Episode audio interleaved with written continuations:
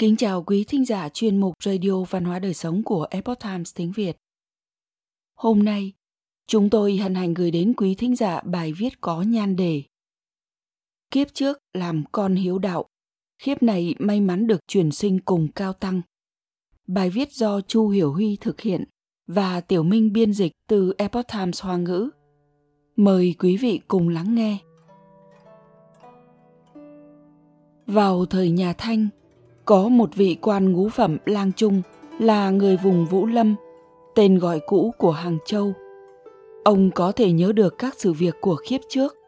Ông nói với mọi người rằng khiếp trước mình là một vị tú tài ở Tô Quận. Tú tài này đến 60 tuổi vẫn không có con cái, gia cảnh nghèo túng, dựa vào dạy học để kiếm sống qua ngày. Cũng chỉ đủ cho hai vợ chồng sống tạm bợ mà thôi. Vì nhà nghèo cho nên cả ba đời, từ thời ông cố nội đến đời cha mẹ, đều không được an táng chu toàn. Đây cũng là điều tiếc nuối sâu sắc của ông. Vì thế ông đã phát nguyện, mỗi tối đốt một cây hương, quỳ xuống xin trời cao, nguyện bớt đi tuổi thọ của mình, đổi lấy một trăm lạng bạc để an táng cho ba đời trưởng bối. Có như vậy bản thân có chết cũng có thể nhắm mắt.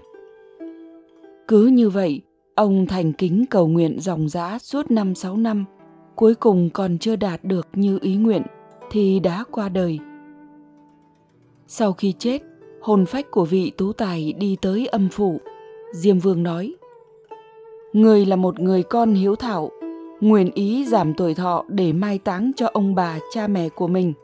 Nhưng có điều người không biết, cha mẹ của người lúc còn sống tạo ác nghiệp rất nhiều, cho nên đến đời ngươi mới không có con cái.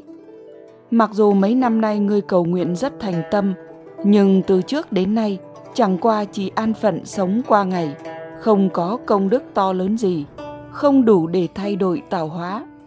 Có điều, tư tưởng hiếu nghĩa của người quả thực rất đáng khen. Bởi vậy, Diêm Vương ban cho Tú Tài được ngồi. Lúc này Tùy Tùng vào báo, Đại Hiếu Tử đến. Diêm Vương sai người mở cửa chính, hơn nữa còn đứng dậy chào đón. Tuy nhiên chỉ thấy một người ăn mày tóc dài hơn một thước, gương mặt tiều tụy, áo quần rách tả tơi. Người ăn mày tiến vào nhìn thấy Diêm Vương thì lập tức quỳ xuống. Diêm Vương tự tay nâng anh ta đứng dậy, sắp xếp cho anh ta ngồi phía trước vị tú tài. Diêm Vương khen không dứt miệng, nhưng người ăn mày lại thấp thỏm bất an.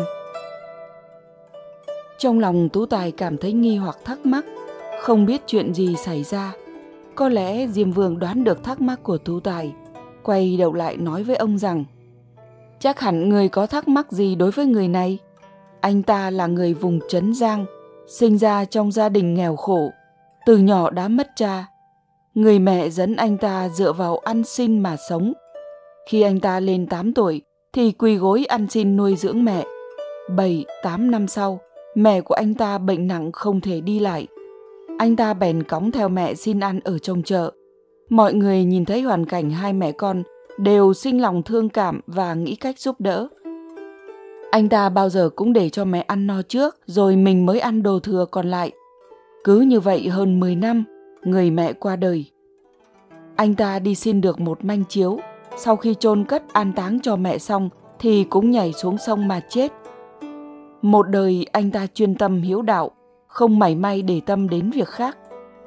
Trong trăm điều thiện thì hiếu đứng đầu, người ở tầng lớp dưới cùng xã hội lại làm được việc thiện hạnh như thế, đủ để thần linh cảm động vậy. Khi đang nói chuyện, chợt thấy trên công đường hồng quang chiếu rọi, màu sắc rực rỡ. Sai dịch trên dưới công đường đều quỳ phục, phán quan mặc áo đỏ báo rằng thánh tăng đã đến. Diêm Vương cũng đi xuống công đường quỳ xuống, chỉ thấy đám mây ngũ sắc từ trên trời hạ xuống. Trên đó có một vị hòa thượng.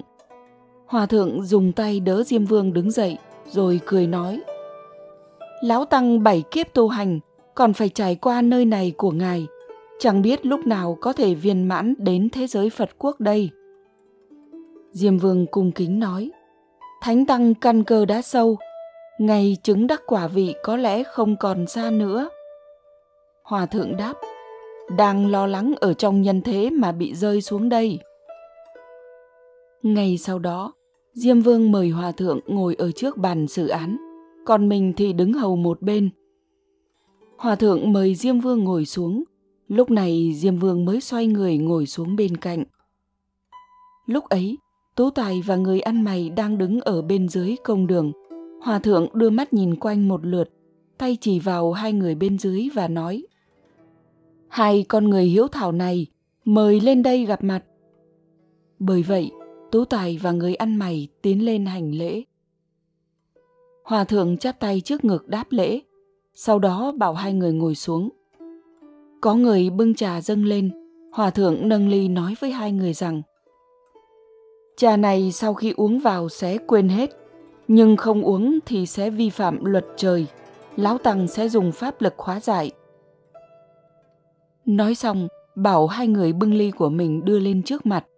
Hòa thượng mặc tụng chú ngữ, nước trà tự khô rồi cạn mất. Ba người nâng ly báo với Diêm Vương là đã uống xong rồi. Diêm Vương cung kính trả lời một tiếng. Lúc này, một phán quan dâu dài cầm sổ ghi chép nói với Diêm Vương. Giờ lành Thánh Tăng Hạ Thế đã đến, xin mời lập tức lên thang.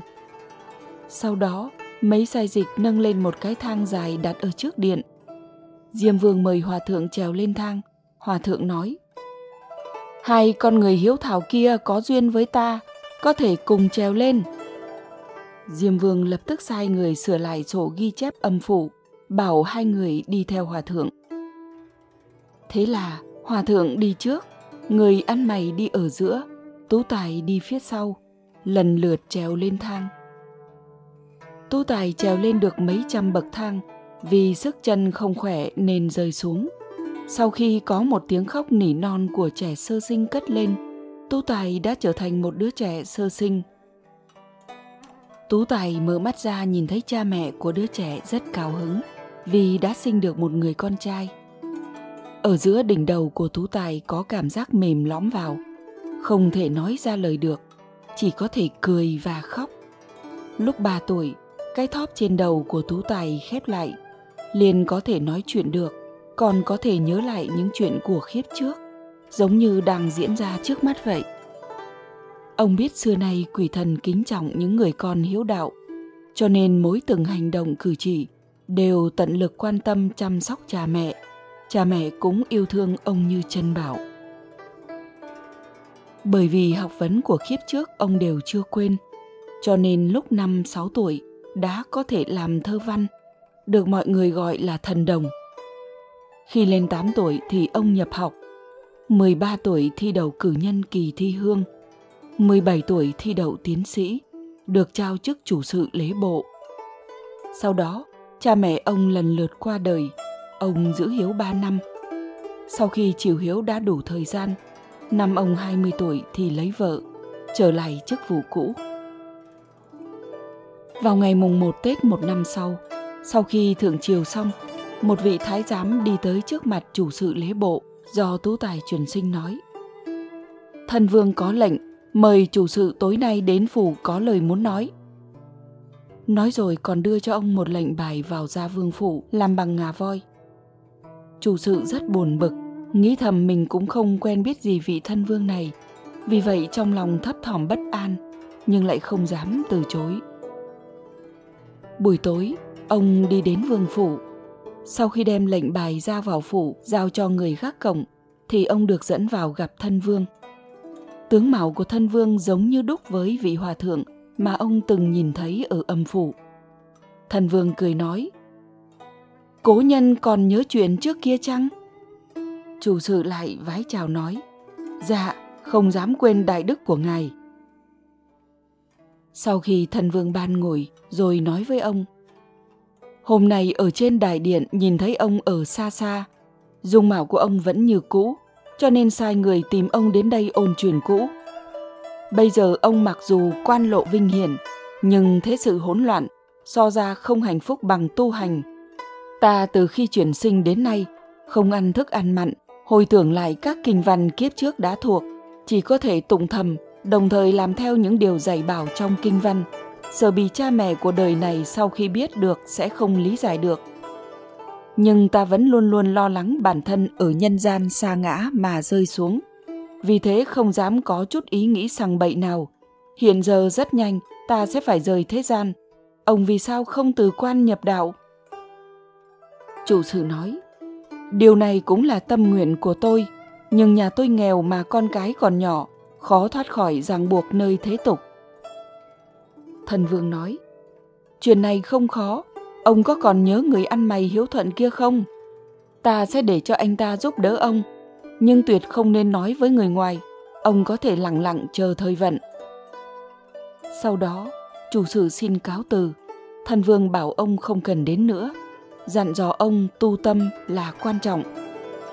Sau khi chủ sự khấu thả thân vương thì rời khỏi phương phủ. Qua một thời gian, nước lưu cầu dâng lên cống phẩm xin được làm chư hầu. Hoàng thượng Hà Chỉ phái đoàn sứ giả đi sứ đến lưu cầu để sắc phong. Phong chủ sử lễ bộ làm chính sự, tức trưởng đoàn sứ giả, ban cho trang phục nhất phẩm. Thế là chủ sự lễ bộ và phó xử một đoàn người vượt biển mà đi. Sau khi thuận lợi đến được nước lưu cầu, quốc vương nước lưu cầu tự mình ra nghênh đón – chủ sự thấy quốc vương tóc dài mặt gầy vẫn là diệu mạo của người ăn mày năm xưa. Sau khi quốc vương làm lễ thủ phong xong kéo tay chủ sự và dùng tiếng hán nói rằng cố nhân còn nhớ kẻ ăn mày này không? Nói xong thì cười lớn. Chủ sự trả lời rằng đại vương hiếu thuận cảm động đến trời đời này làm chủ một quốc gia giống người hèn mọn như tôi đây không đáng nhắc đến Quốc vương cười nói, sứ giả của thường quốc cần gì phải khiêm tốn. Tôi hiện nay có việc riêng muốn nhờ cậy ông. Đến khi ông về nước, xin mang về vạn lượng hoàng kim. Sau khi đến Trấn Giang, nhờ ông tìm đến nơi an táng người mẹ ở kiếp trước của tôi, nơi đó ở dưới cây bạch dương bên bờ sông, rồi dùng non phân nửa số vàng để mua quan tài thu nhặt xương cốt cho mẹ tôi, đồng thời rời đến chỗ cao mai táng phiền ông dựng ở trước mộ một tòa miếu, đồng thời đặt mua trăm mẫu ruộng đất, mời tăng nhân đến trông coi bảo vệ. Hàng năm đến ngày thì cúng lễ, coi như để hoàn thành tâm nguyện của tôi. Số vàng còn lại xin tặng cho ông, để bày tỏ thân tình quen biết. Ngoài ra tôi còn chuẩn bị lễ vật theo lệ thường để tặng chính sự và phó sự, xin ông chớ khước từ. Bởi vì trước đó có lời dặn dò của thân vương, chủ sự hiểu rõ nên không dám chối từ. Sau khi về nước, chủ sự vì đã hoàn thành công việc đi sứ lần này nên lập được công lao, được thăng chức lên làm lang trung. Ông đi bái phỏng thân vương thì biết được thân vương đã qua đời từ tháng trước. Trong lòng ông cảm ngộ thế sự phù phiếm, bèn xin từ quan. Sau đó, ông đi đến Trấn Giang để hoàn thành tâm nguyện của quốc vương lưu cầu – vì nhớ đến tổ tông ba đời kiếp trước chưa từng được an táng ông cũng đi đến tô quận tìm kiếm hỏi thăm quê quán. Người vợ ở kiếp trước sớm đã qua đời bên trong căn nhà đơn sơ vẫn còn để tám chiếc quan tài.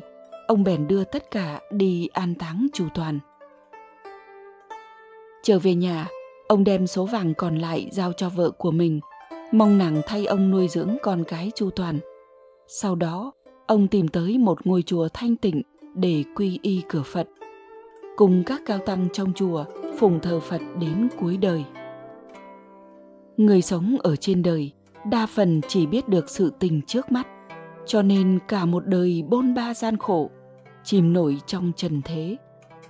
Con người một khi đã hiểu rõ kiếp trước kiếp này và nhân quả báo ứng, thì sẽ cảm thấy tất cả đắng cay khổ cực nếm trải trong đời cũng chẳng còn ý vị gì. Sao còn có thể lưu luyến hồng trần nữa đây? Họ sẽ thấy rằng nhập đạo tu hành chính là một sự lựa chọn đúng đắn của sinh mệnh. Câu chuyện trên được tham khảo từ tư liệu tục khách song nhàn thoại. Quý thính giả thân mến chuyên mục radio văn hóa đời sống của epoch times tiếng việt đến đây là hết để đọc các bài viết khác của chúng tôi quý vị có thể truy cập vào trang web epochtimesviet.com. Cảm ơn quý vị đã lắng nghe, quan tâm và đăng ký kênh. Xin chào tạm biệt và hẹn gặp lại quý vị trong chương trình lần sau. Kính chúc mọi điều bình an và tốt lành tới quý vị cùng người thân.